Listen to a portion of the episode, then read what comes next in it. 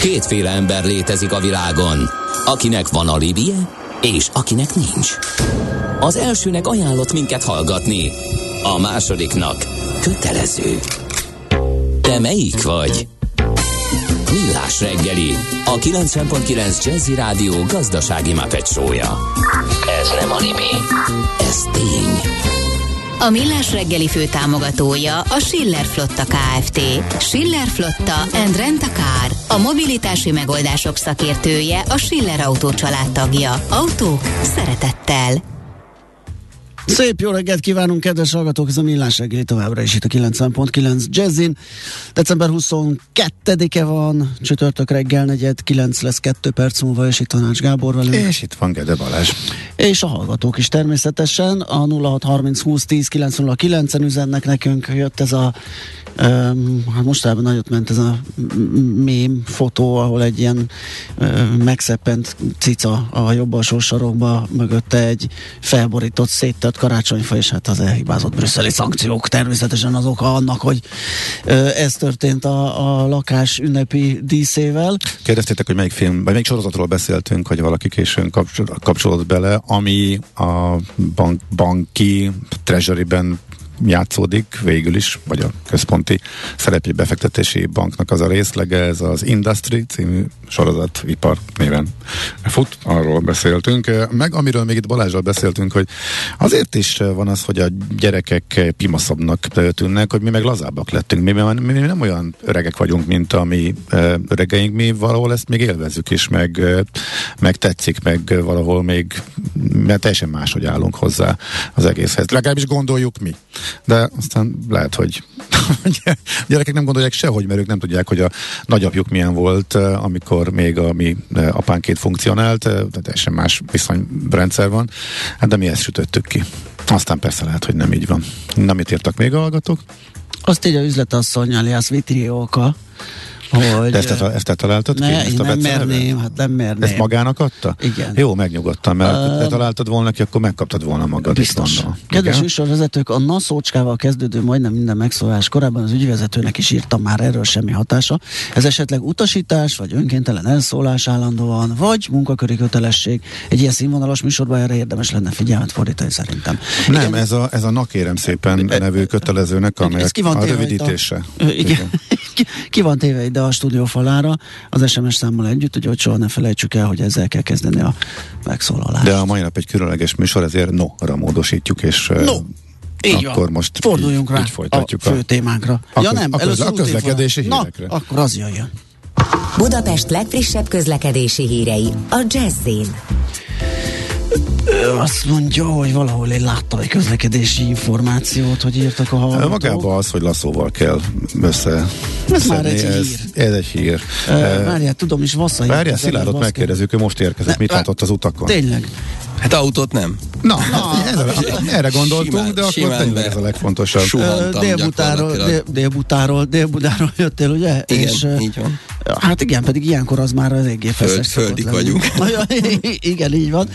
Vassza is azt írja, köszönöm a reggeli megnyugtató forgalmi infót, Gárdony forgalma olyan, mint Budapesti szellős. Ilyen jó időt nagyon rég gurultam, 39 perc Nokia Sky Parking hmm? Gárdonyból. Tehát ez tényleg klassz. Így van.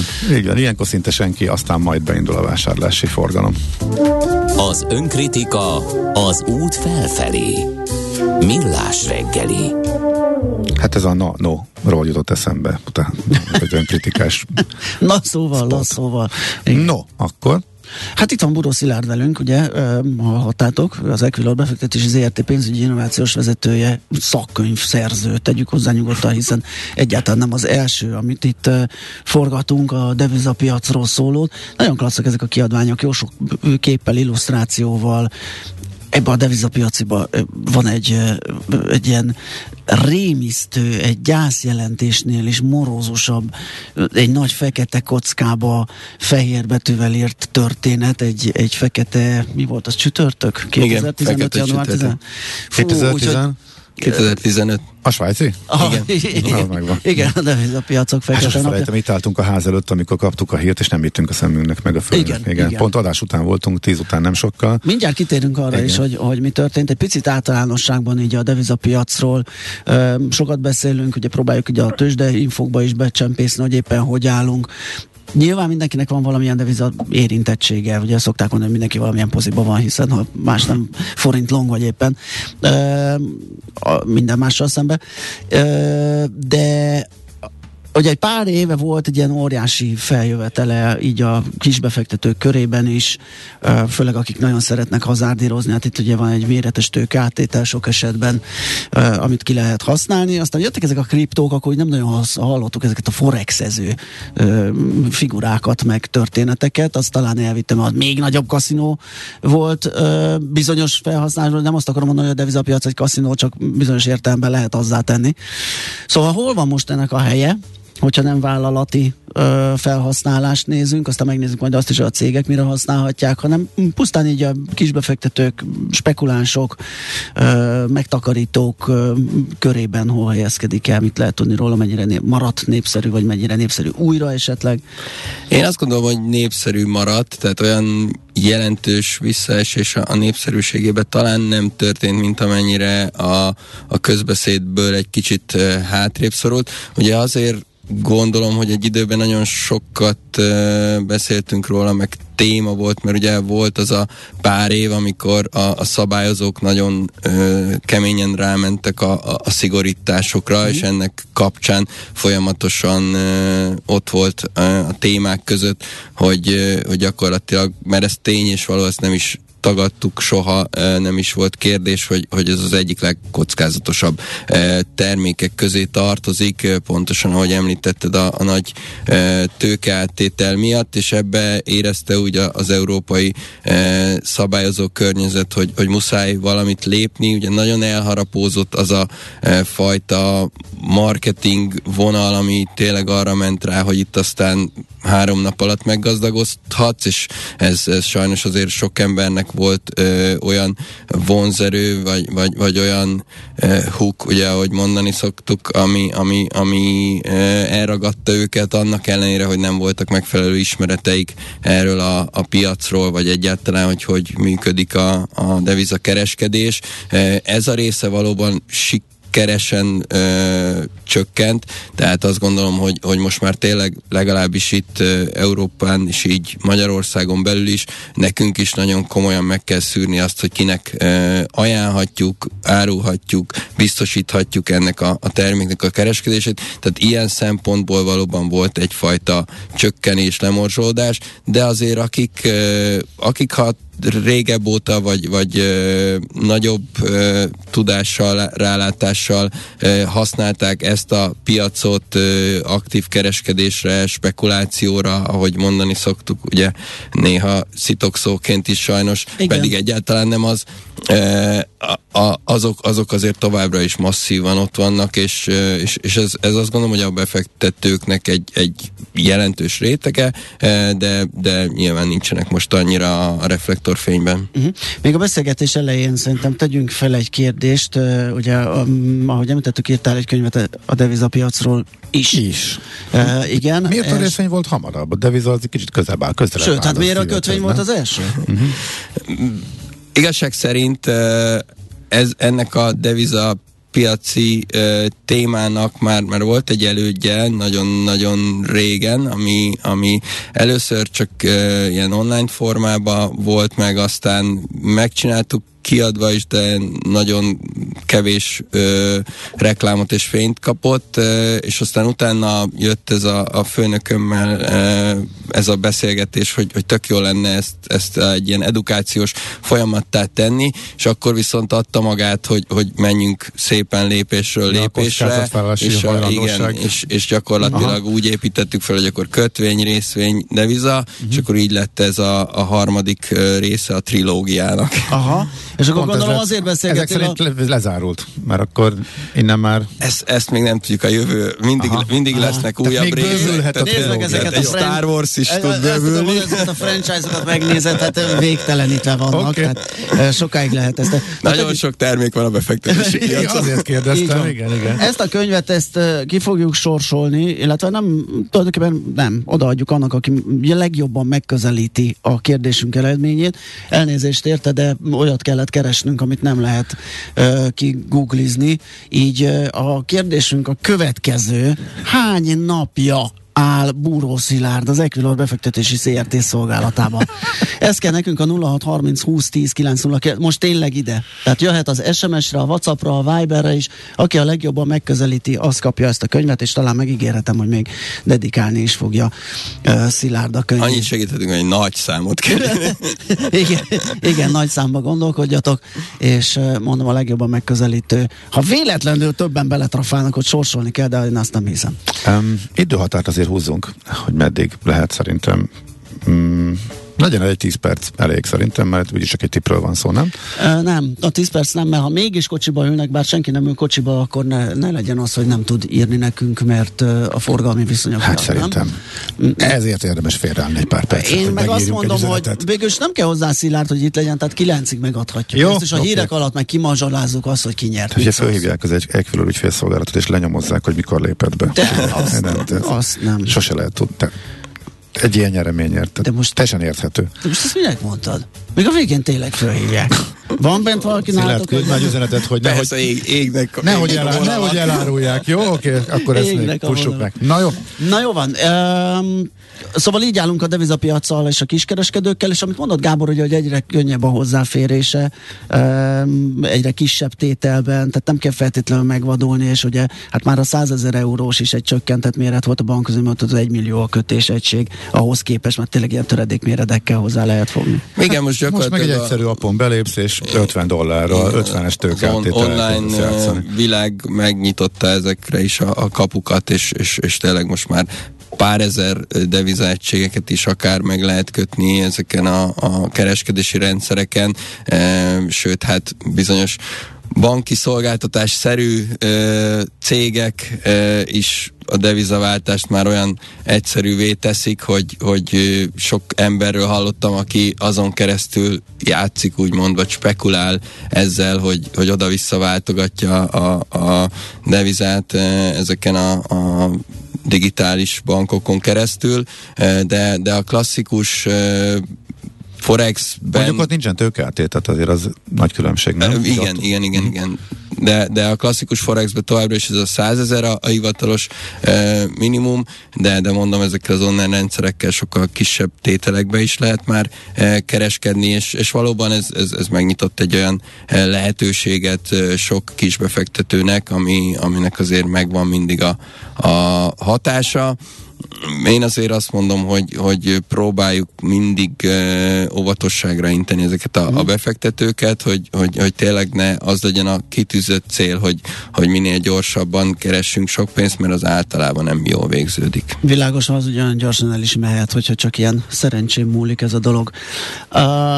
A vállalati szektorban egyébként mennyire jellemző már, hogy aktívan használják a, a cégek fedezeti ügyletekre, kitettségeiket, a kockázataikat csökkentendő, ugye ez azért már egy komolyabb pénzügyi tudatosság, a multiknál nyilván ez valahol megvan, de mondjuk ilyen kis-közép szektorban. De én azt gondolom, hogy ez az év ebből a szempontból is egy komoly vízválasztó Aha. volt, tehát most azért nagyon-nagyon sok cég megtapasztalhatta azt, hogy, hogy milyen brutális változások ö, történhetnek, akár egyik hétről a másikra, de azt látjuk, meg beszélünk is sokat róla itt nálatok is a rádióban, hogy, hogy a napon belüli volatilitás is, ugye az árfolyamok változékonysága is olyan szinten megnőtt a, a, forintba, hogy, hogy erre, erre most már tényleg muszáj odafigyelni, és, és igyekszünk itt is előjárni abba, hogy, hogy, hogy segítsünk edukációval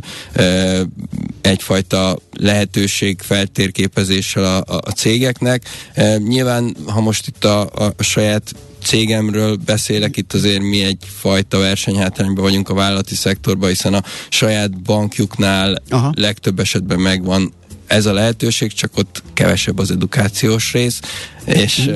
és kevesebbet tudnak segíteni nekik, de viszont jóval jobb feltételekkel tudják Aha. ott ezt megcsinálni, hiszen ott van a számlájuk, ott mozog a pénzük, tehát általában ezt egyfajta limit segítségével meg tudják kötni, eh, de én nagyon bízom benne, hogy, eh, hogy a cégeknél is eh, eljött az, az idő, hogy, hogy erre most már kifejezetten odafigyelnek, hiszen én mindig azt mondom, hogy, hogy egy, egy cég, amelyiknek komoly deviza forgalma van, legyen az exportőr vagy importőr, az igazából onnantól kezdve spekulál, hogyha nem fedezi le a, a kitettségét, Igen. mert akkor az árfolyam mozgásából ból adódóan a, a profitja az folyamatosan változhat, Igen. és nincs ráhatása. És főleg a kiszámíthatatlanság, ugye az árfolyam mozgásból eredő tervezhetetlenség az, ami egy nagy...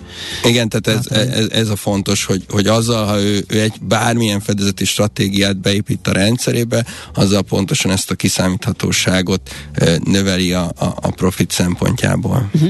A kisbefektetőknél mennyire ilyen fekete-fehér ez a dolog? Uh, arra akarok kiukadni, hogy aki vagy nem tudom, aki részvényezik, az devizázik-e, ha devizázik, részvényezik-e.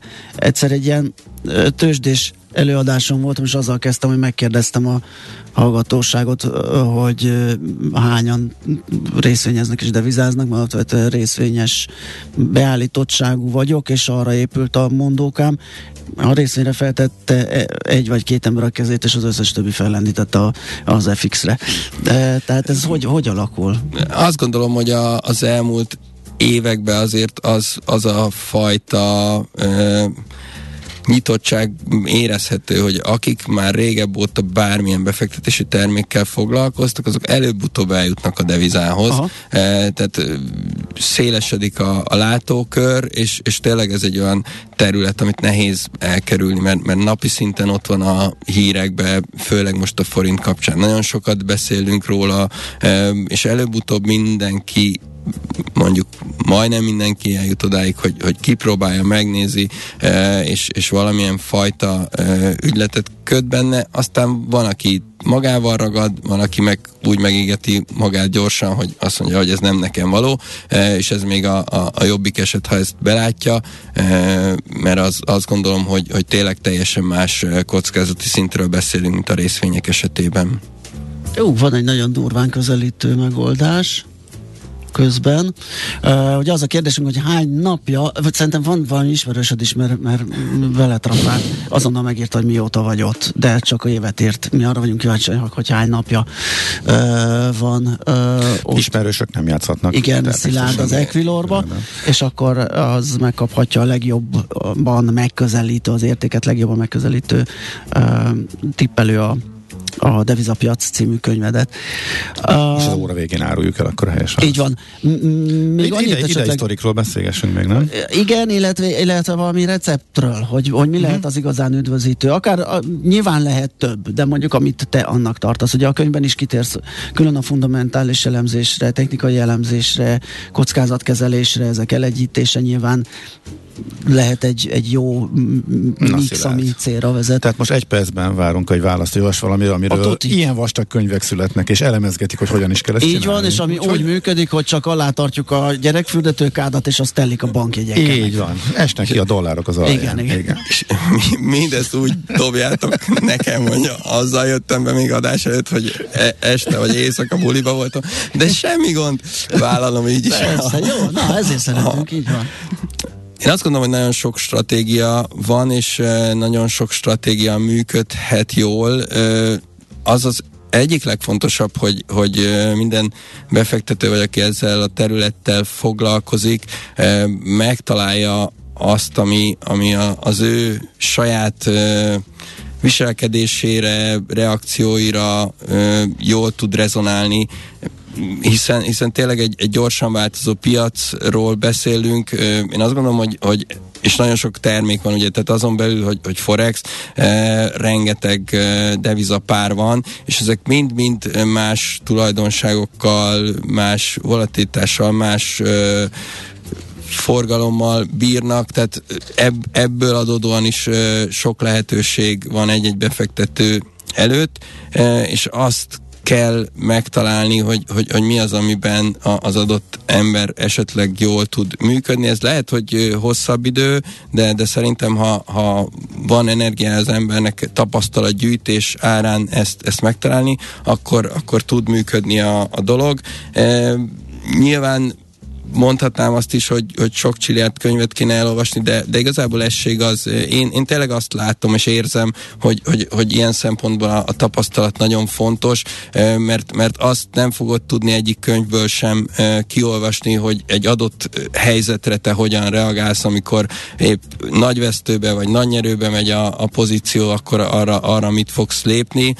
Ugye nagyon sokan követik el azt a hibát, hogy, hogy kis nyereségeket elraknak, mert ú, legalább nyeres nyereség, és a veszteségben meg beleülnek, hogy hú, mindjárt fordul, ezt, mindjárt már, fordul. ezt, már nem, ezt már nem akarom lezárni, mert már, már, már fáj, és aztán lesz belőle még nagyobb. Tehát, hogy, hogy ilyen alaphibákat nyilván le lehet írni, de hiába olvasod el, én azt gondolom, hogy, hogy ez csak tapasztalati úton jut el odáig az ember, hogy tényleg megérzi és, és, és tud vele kezdeni valamit ezzel együtt azt mondom, hogy nem mindenkinek való, tehát hogy tényleg mm.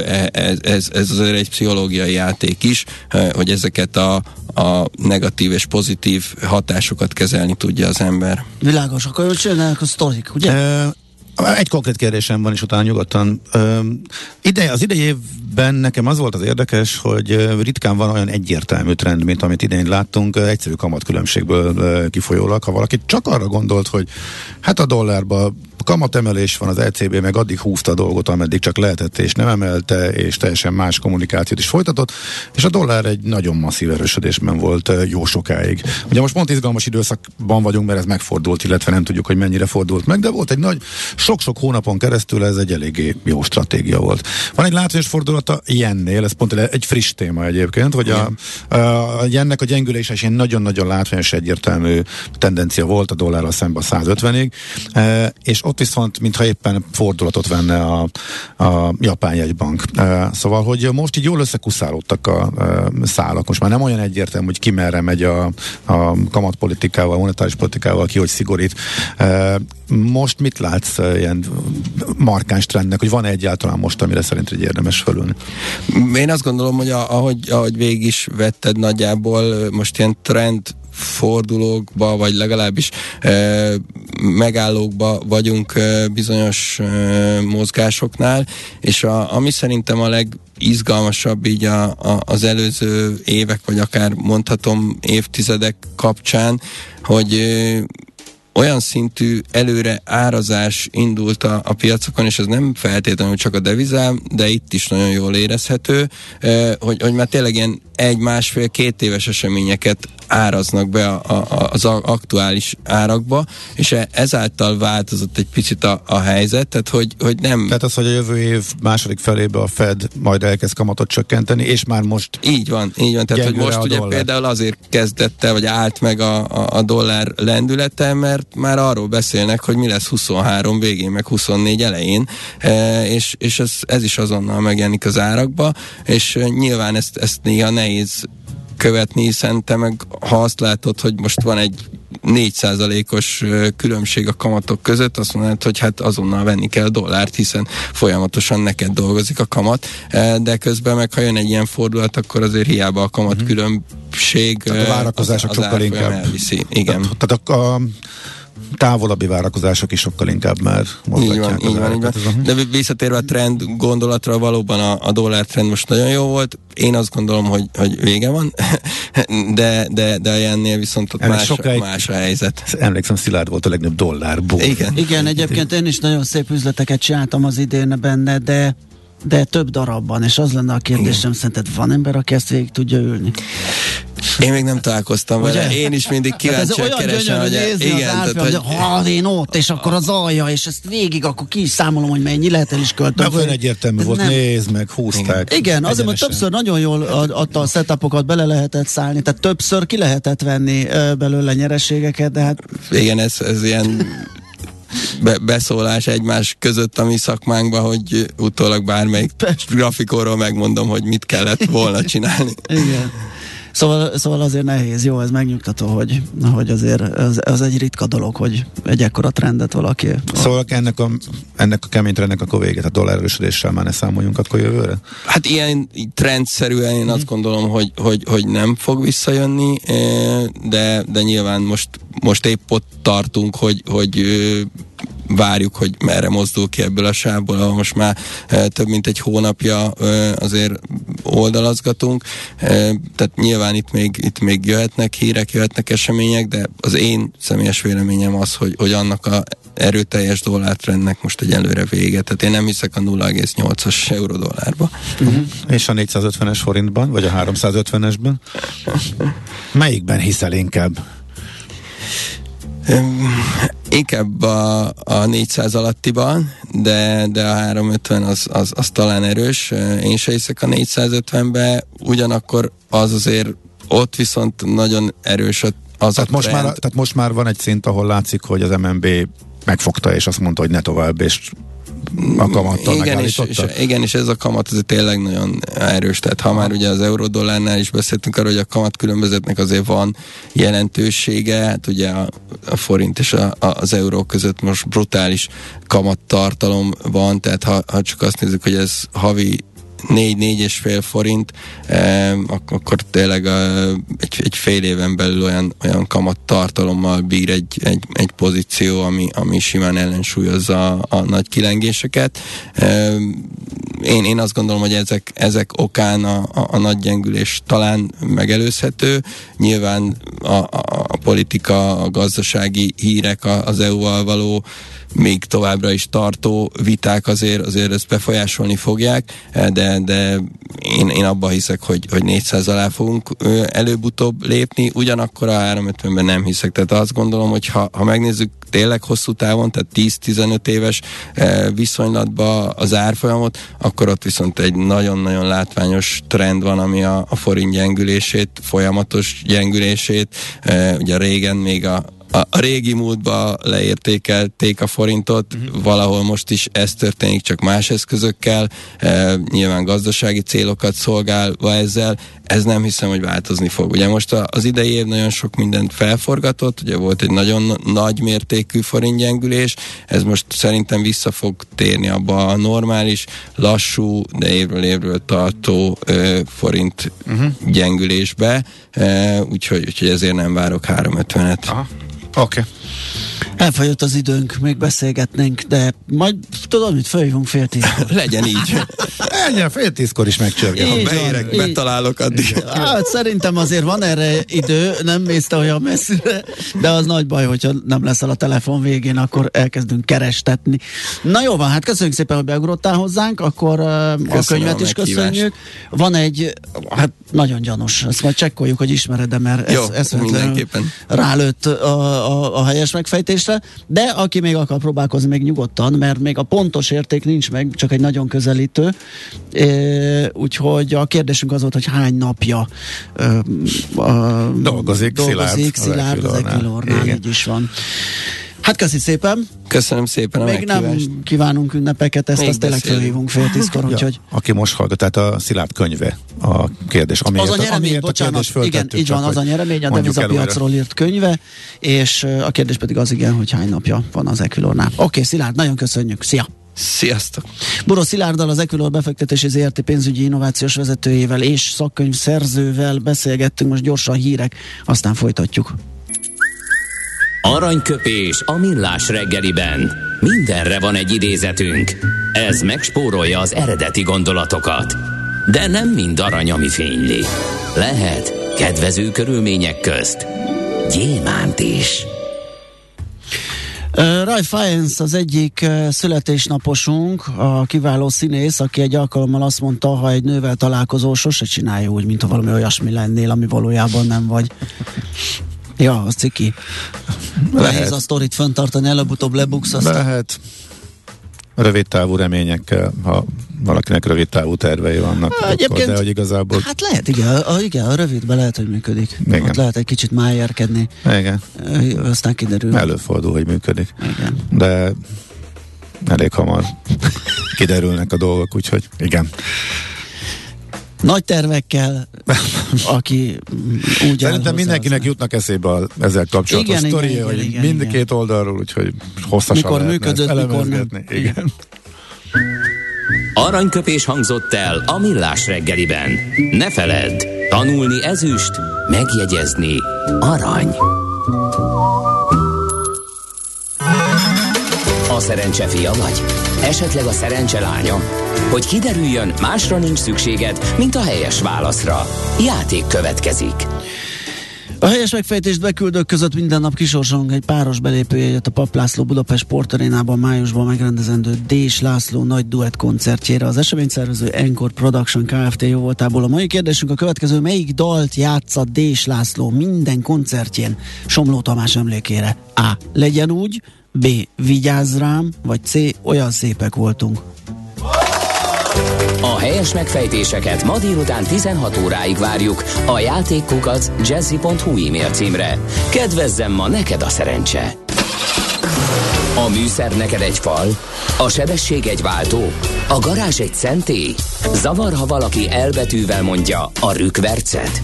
Mindent akarsz tudni az autók világából? Akkor neked való a millás reggeli autós rovata. Futómű. Autóipari hírek, eladások, új modellek, autós élet. Kressz.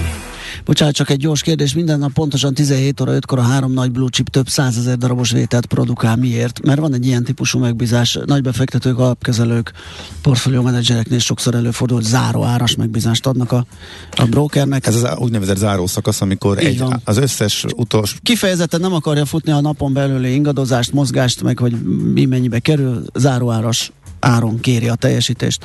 És Ezért el tud mozdulni. Ja.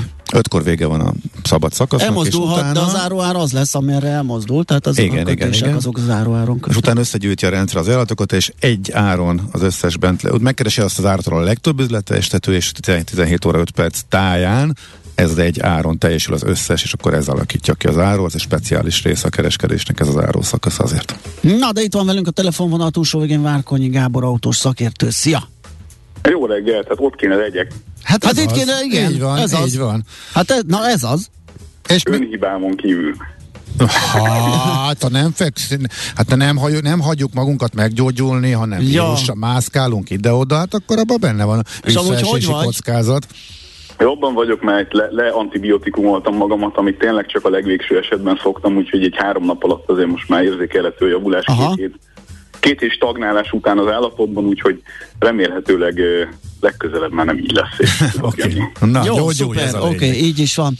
Uh, ellenben az energiaárak hatása az autógyártásban című um, beszélgetést még talán nem tettük meg. Ugye az acéliparra kitértünk múltkor valakikkel valamilyen apropóból, uh, hogy uh, ott milyen súlyos problémák vannak, hát nyilván részben ezen keresztül el lehet jutni az autóipar nehézségeihez is.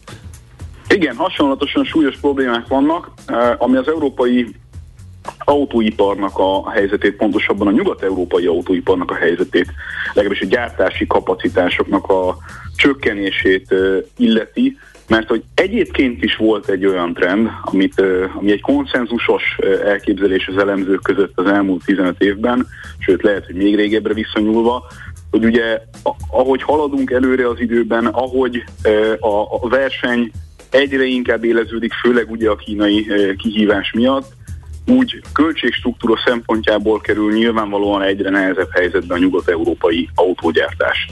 És nem, nincs, nem létezik az a trend, ami azt mondta volna, hogy akár csak képes lenne relatív helyzetét megtartani a világban darabszám vagy arány tekintetében a nyugat-európai autógyártás, tehát mindenféleképpen bekövetkezett volna.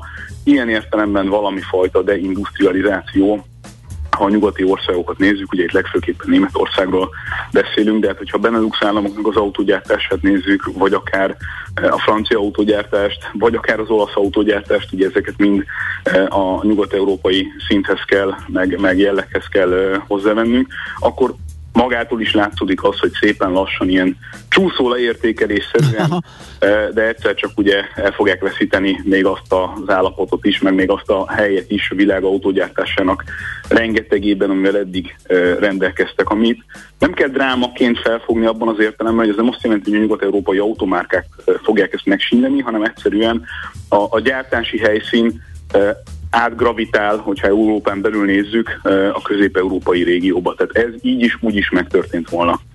A, amit láthatunk, hogy két faktor azért ezt jelentősen gyorsítja az elmúlt időben. Az egyik faktor ugye maga az átállás az elektromobilitásra, ami hát ugye gyártási helyszín és gyártási struktúra szempontjából is egy újratervezést igényelt az autógyártók részéről, aminek egyébként a V4-ek alapvetően nagy nyertesei, tehát ilyen értelemben ennek mi örülhetünk.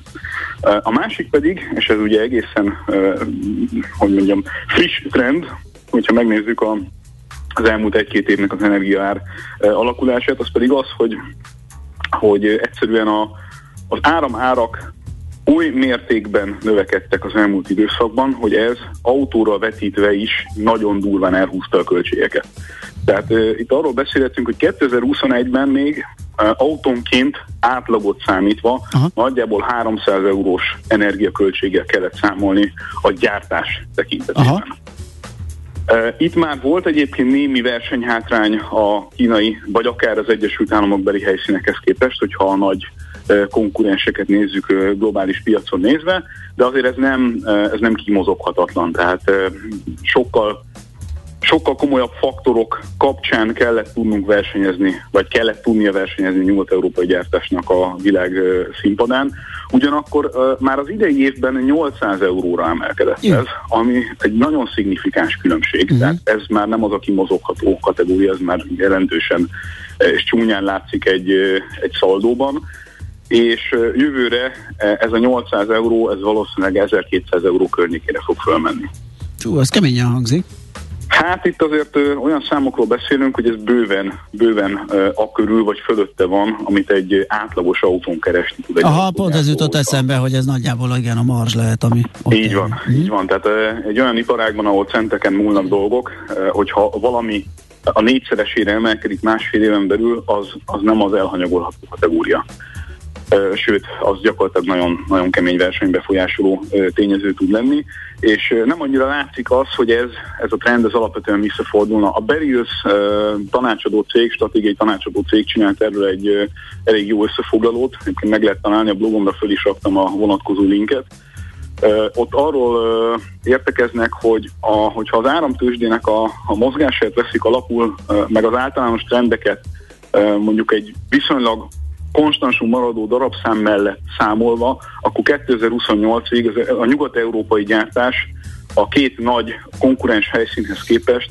körülbelül 30 milliárd eurós hátrányban van. Az szép az, az fájdalmas, tehát az, az, az rettenetesen sok, úgyhogy valamilyen, valamilyen mozgást itt, vagy valamilyen korrekciót itt az EU részéről mindenképpen meg kéne oldani, hogy ez pontosan mi erre nyilván a szakemberek sem térnek ki ebben a kérdésben, de hát ez egy költség uh, ügy. Ugye, hogyha németországi helyzetet vesszük alapul, akkor azt tudjuk mondani, hogy azt hiszem, hogy nettó 150 euróban fogják fixálni a megawattórának a költségét jövő márciustól következő év áprilisáig, ami még így, ugye állami szubvencióval és beavatkozással nézve is, hát több mint a duplája annak, amivel mondjuk az Egyesült Államoknak a kvázi szabad piacán tudnak gyártani. És ami nagyon érdekes, hogy hogy megnézték azt is, hogy egyébként az ázsiai konkurensek, hogyha nem Kínát vesszük, hanem a már jól működő és bejáratott konkurens helyszíneket nézzük, Japánt vagy Koreát, akkor hogy, néz, hogy néznek ki költségstruktúra szempontjából. És uh, érdekes, hogy Korea, nyilván aki ugye energetikai szakember, az pont el fogja tudni mondani egy pillanat alatt, hogy miért van ez így, de Korea az relatíve stabil költségszerkezettel uh, zakatol most is, miközben Japán azért szintén eléggé fájdalmasan elhúzott költség tekintetében. Messze nem annyira, mint Európa, tehát Európa az nagyon kiemelkedően megdrágult, de Japán is vesztette a konkurencia képességéből, még akkor is, hogyha egyébként ugye gyártási kapacitás tekintetében per főre lebontva azért még mindig egy eléggé jelentős gyártási kapacitással rendelkeznek ahhoz képest, hogy az is egy eléggé drága ország, pláne mondjuk Kínához képest. Aha. És ami nagyon izgalmas még, vagy nem tudom, hogy ez van-e bármi kérdésetek? Van az, hogy azért ez valahol még, gondolom ez az energia probléma még így kumulálódik, amire eljut a végfogyasztóhoz egy autó, ugye? Mert most azt számolgatom, hogy azt mondtad, hogy körülbelül olyan 1000 euró a differencia a tavalyi és a jövőre várt egy autóra vetített energiaszámla között mondjuk Európában és Amerikában. Ez, Igen. ez az ezres, ezt hogyha veszük az amerikai átlagárat, azt hiszem, amikor beszéltünk erről, ez ilyen nem tudom, ilyen 30 ezer dollár, 40 ezer dollár. Uh, ott... a, a kiskerre? Igen, igen, igen, igen. O... Nem, azért nem 30-szoros szóról beszélünk, vagy nem tudom, hogy jól értem el ne, Nem, nem, nem, nem, arra akarok kikadni, hogyha 30 ezer dollár az, az átlag ára egy autónak, ja, ja, ja, akkor az 1000 dollárt én nem érzem akkor a versenyelőnynek az amerikai részről. Tehát itt még esetleg a logisztika, mire az az autó a gyárból eljut a kereskedőbe, a nem tudom én hova, ott még gondolom még, még, még terhelődhetnek ezek az európai energiaárak, és így összességében lesz ebből baj. Tehát most csak a termelést vettük gorcső alá a termelési költség szintet nézzük, egyébként már inkább az 50 ezer dollár környékére, tehát inkább azt vesszük lassan célban, nem a 30-at, tehát hogy annyira, annyira durván elszálltak ott is az árak. Bocsánat, de hogy nyilván ez a, ez a különbség, ez a mire, mire a kisker egységhez igen, igen. Ez, ez többszörös lesz. És itt tényleg tehát eurocentekről vagy penikről beszélünk gyakorlatilag a, a, a költség megtakarítás Aha. oldalon, tehát a, a négyszereződése valaminek úgy, hogy eközben ugye nyilván minden egyéb nyersanyag is hasonlatos utakat jár be, tehát Aha. pláne, hogyha az elektromos autóknak a, a dolgait nézzük, az megint egy újabb drámai áremelkedést jelent, mert ugye ez, a, ami nálunk ennyivel lett drágább, az mondjuk az Egyesült Államokban 130 kötője 250 dollárral, vagy éppen euróval, attól függ, hogy melyik statisztikát Igen. nézzük, lett drágább. Tehát ott is van valami fajta drágulás, csak hát messze nem ez a, nem ilyen ez, a, ez a lépték. Tehát ez egy, ez egy másik galaxis, amiről itt beszélünk. Uh, amit még uh, mindenképpen hozzá akarok tenni, ha már egy jó kis gazdasági műsorban vagyunk éppen, ugye, hogy uh, nagyon érdekes, hogy a, az omahai orákulum elkezdte eladni a BYD részvényeit, ami ezt 14 évig nem nyújt hozzá. Ó, oh, nem mondod. Bizony, még hozzá, ugye itt próbálják interpretálni ezt a, ezt a lépést, Hát, igen, Ezeken nem foglalkozott. Mi, mi Gábor igen, igen. zenebonázik el. Próbáltam visszatérni, igen, a gumizenéhez. Igen. Nem, meg leragadtam a BYD-nél. A, okay. Igen, és nem, a nem, nem, nem tudtam, hogy így kell kiejteni. Én csak simán bidnek mondtam, de...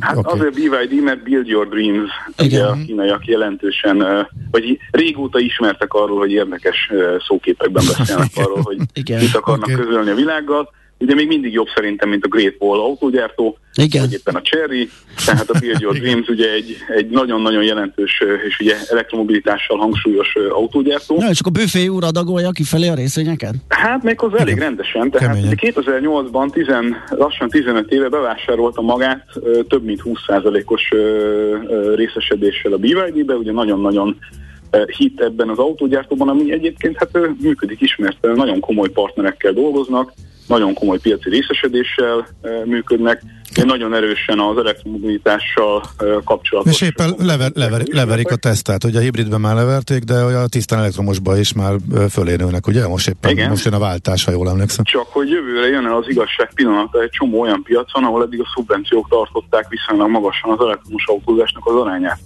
És ugye Kínában az a helyzet, hogy már szeptemberről, októberről egy 20%-os elektromos autós darabszámot láthattunk, és jövőre teljesen megszűnnek a szubvenciók. Hm. És akkor egy kicsit máshogy fog kinézni az Igen. a piac, ami eddig egy végeláthatatlan növekedést jelentett.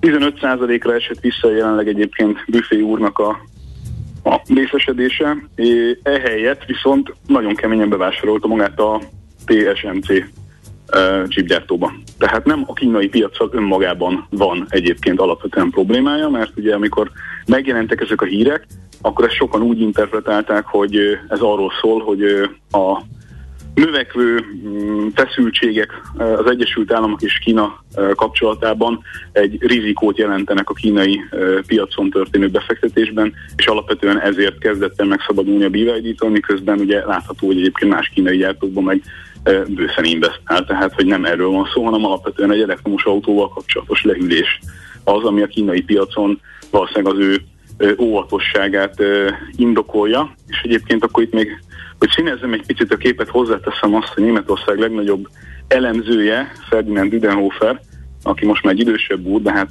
több évtizedes tudás van mögötte, itt vagytok még? Ha, ha, hogy, hogy, csüng, csüngünk szavaidon. Akkor a csönd van, hogy már megijedtem. Mert a Nohab dealer üzenetét olvastam, BYD, borrow your design, ahogy a szakot. van, van benne igazság egyébként. Te, te elég, nagyon elég jó, nagyon jó, igen, igen. Ugye a, a folytatva gyorsan gondolt meg, ez a plug-in hibridek és az elektromos autók ugye all-time high-on vannak a német piacon, tehát közel 28%-os piaci részesedést érnek el, és itt is ugye egy kemény szubvencióvágás lesz, uh, egész pontos legyek, akkor azt tudom nektek mondani, hogy euróra vetítve itt 7500 kötőjel 9000 euróról uh, lemennek 4500 kötőjel 6750 euróra, ami nem tűnik olyan rettenetesen soknak, viszont az egész uh, erre fordítható szubvenciónak adtak egy limitet, tehát hogyha ez elfogy, itt amely jövő év közepén, akkor elfogy, tehát akkor nem fogják tovább uh, uh, szubvencionálni a dolgokat. A plug-in hibridek ugye teljesen lejárnak jövőre, és Düdenhofer, aki egyébként köztudottan az elektromos autózás mellett érvel folyamatosan, tehát szó nincs arról, hogy ő elektromos, autós lenne, elektromos autó ellenes lenne, nem kifejezetten sok olyan forgatókönyvet dolgozott ki, amivel az eddigi szubvenciókon még túl is lehetne szubvencionálni az elektromos autózást. Uh-huh. Szóval ő azt mondja, hogy 2023-ban vissza fog esni 20, a kb. 28%-ról 21%-ra a piaci részesedés, kevesebb, mint fél millió eladott autóval számol, ami kifejezetten vagy, vagy plug-in hibrid. És ami igazán érdekes, hogy 2024-re viszont azt mondja, hogy 14%-ra, tehát megfeleződve fogunk nekifutni az év végének, hogyha elektromobilitásnak a darabszámát nézzük, mert hogy annyival drágultak az energiaköltségek, és annyival drágultak az elektromos autók, és annyira bizonytalan a piaci helyzet, hogy ezt megfűszerezve azzal, hogy nem lesz szubvenció, nem fogják kifizetni az emberek Németországban. Nem én mondom, hanem az elektromos autó pápa Németországban, illetve a, az elemzők elemzője státuszával bíró németországi Ferdinand Dürenhofer, akinek erre egyébként szokásos módon egyetlen egy válasza van, addig kéne szubvencionálni a dolgot, amíg magától be nem töröd. Hát kérdezem én, hogy ez még hány év lesz. Uh-huh. Uh, minden esetre ő neki erre is van egy válasza. 2025-re a az Európai Unió területén belül szerinte olyan elektromobilitási kapacitások fognak fölépülni, amelyek már lehetővé teszik, hogy valamiképpen lejjebb menjenek az árak, ugye a szinergia effektusok miatt, és akkor a piac magától egy újabb lendületet fog venni. Tehát ő egy lokális mélypontot prognosztizál a következő egy-két évre, úgy, hogy utána majd a, a vonatkozó piaci környezet és adózási környezet újra attraktívá fogja tenni, tehát újra növekedési pályára fogja tenni az elektromobilitást Európában. Hát, nagyon kíváncsi leszek minden esetre. Ekkorákat senki sem szokott tévedni ebben a szakmában, tehát az nem valószínű, hogy ha egy ilyen kaliberű figura azt mondja, hogy jelentős csökkenés várható, akkor nagyon mellélőne. hogy eddig. Mm, Igen. Világos. Hát majd nyomon követjük jövőre is. Köszönöm szépen. Ez benne van a tőzsdei járakban a Tesla-nál, meg a BYD-nél ez a kérdés. Abszolút, meg a Neonál is. Aha. Igen. Hát meglátjuk. Nem izgalmas, nagyon Aha, izgalmas jó, okay. mozgások lesznek, úgyhogy hajrá, fiú. Oké, okay. nyomatjuk, követjük. Boldog karácsonyt kívánunk neked, jobbulást kívánunk neked. És boldog karácsony nektek is. Boldog új évet nem, mert még számítunk rád, majd megbeszéljük. Jó van. Még okay. nem tudsz róla, de Igen. megbeszéljük. Oké, okay. okay. szervusz, szép napot, szia. Nektek is, hello. Várkai Gábor autós szakértővel beszélgettünk arról, hogy az, az európai energia ársok, krízis hogyan érinti az autóipart. Most lefarkolunk, de jövő héten megint indexelünk és kanyarodunk, előzünk és tolatunk a Millás reggeli autós rovatában. Futómű a világ négy keréken. Hát és akkor lezárjuk a tippversenyt, hogy hány napja van. Meg el is árulhatod a helyesen. Búró Szilárd, ugye ez volt a játék kérdésünk, annak reményében, hogy aki jól megtippeli, az megkapja Búró Szilárd a Devizapiac című könyvét, amit távozóban még gyorsan rá is irattunk vele, úgyhogy egy dedikált példány lesz. Igen, 6550 a jó megfejtés. Amit láttam eddig, az, az öt napra megközelítette valaki, úgyhogy mindjárt megkeresük, hogy, hogy ki volt. Ugye 2005. január 15-e óta áll az Equilor alkalmazásában. Uh-huh. Buci. Igen. Csak elgondolkodtam. Azt hittem utána számoltam, ezt tá- egy táblázatra bíztam, nem akartuk. Igen, igen. A szökőévektől kezdve már... mindent bele számolni, mert ott a tévedés esélye fennállt, ezért rábíztuk uh, jó kis Excelre, hogy függvények segítségével Többszörösen ellenőrizve. Többszörösen a, ellenőrizve. A dátum nem azonos azzal, ami esetleg keresésekkel Igen. elérhető. Volt valakinek egy jó ötlete, be se akartam olvasni, hogy nehogy, nehogy sugás legyen. Nyilván Hogy- közel vitt, közel vitt, hogy de nem a, teljesen. m- Buci LinkedIn oldalán ott van, hogy mióta van ott, csak hibásan. Aha.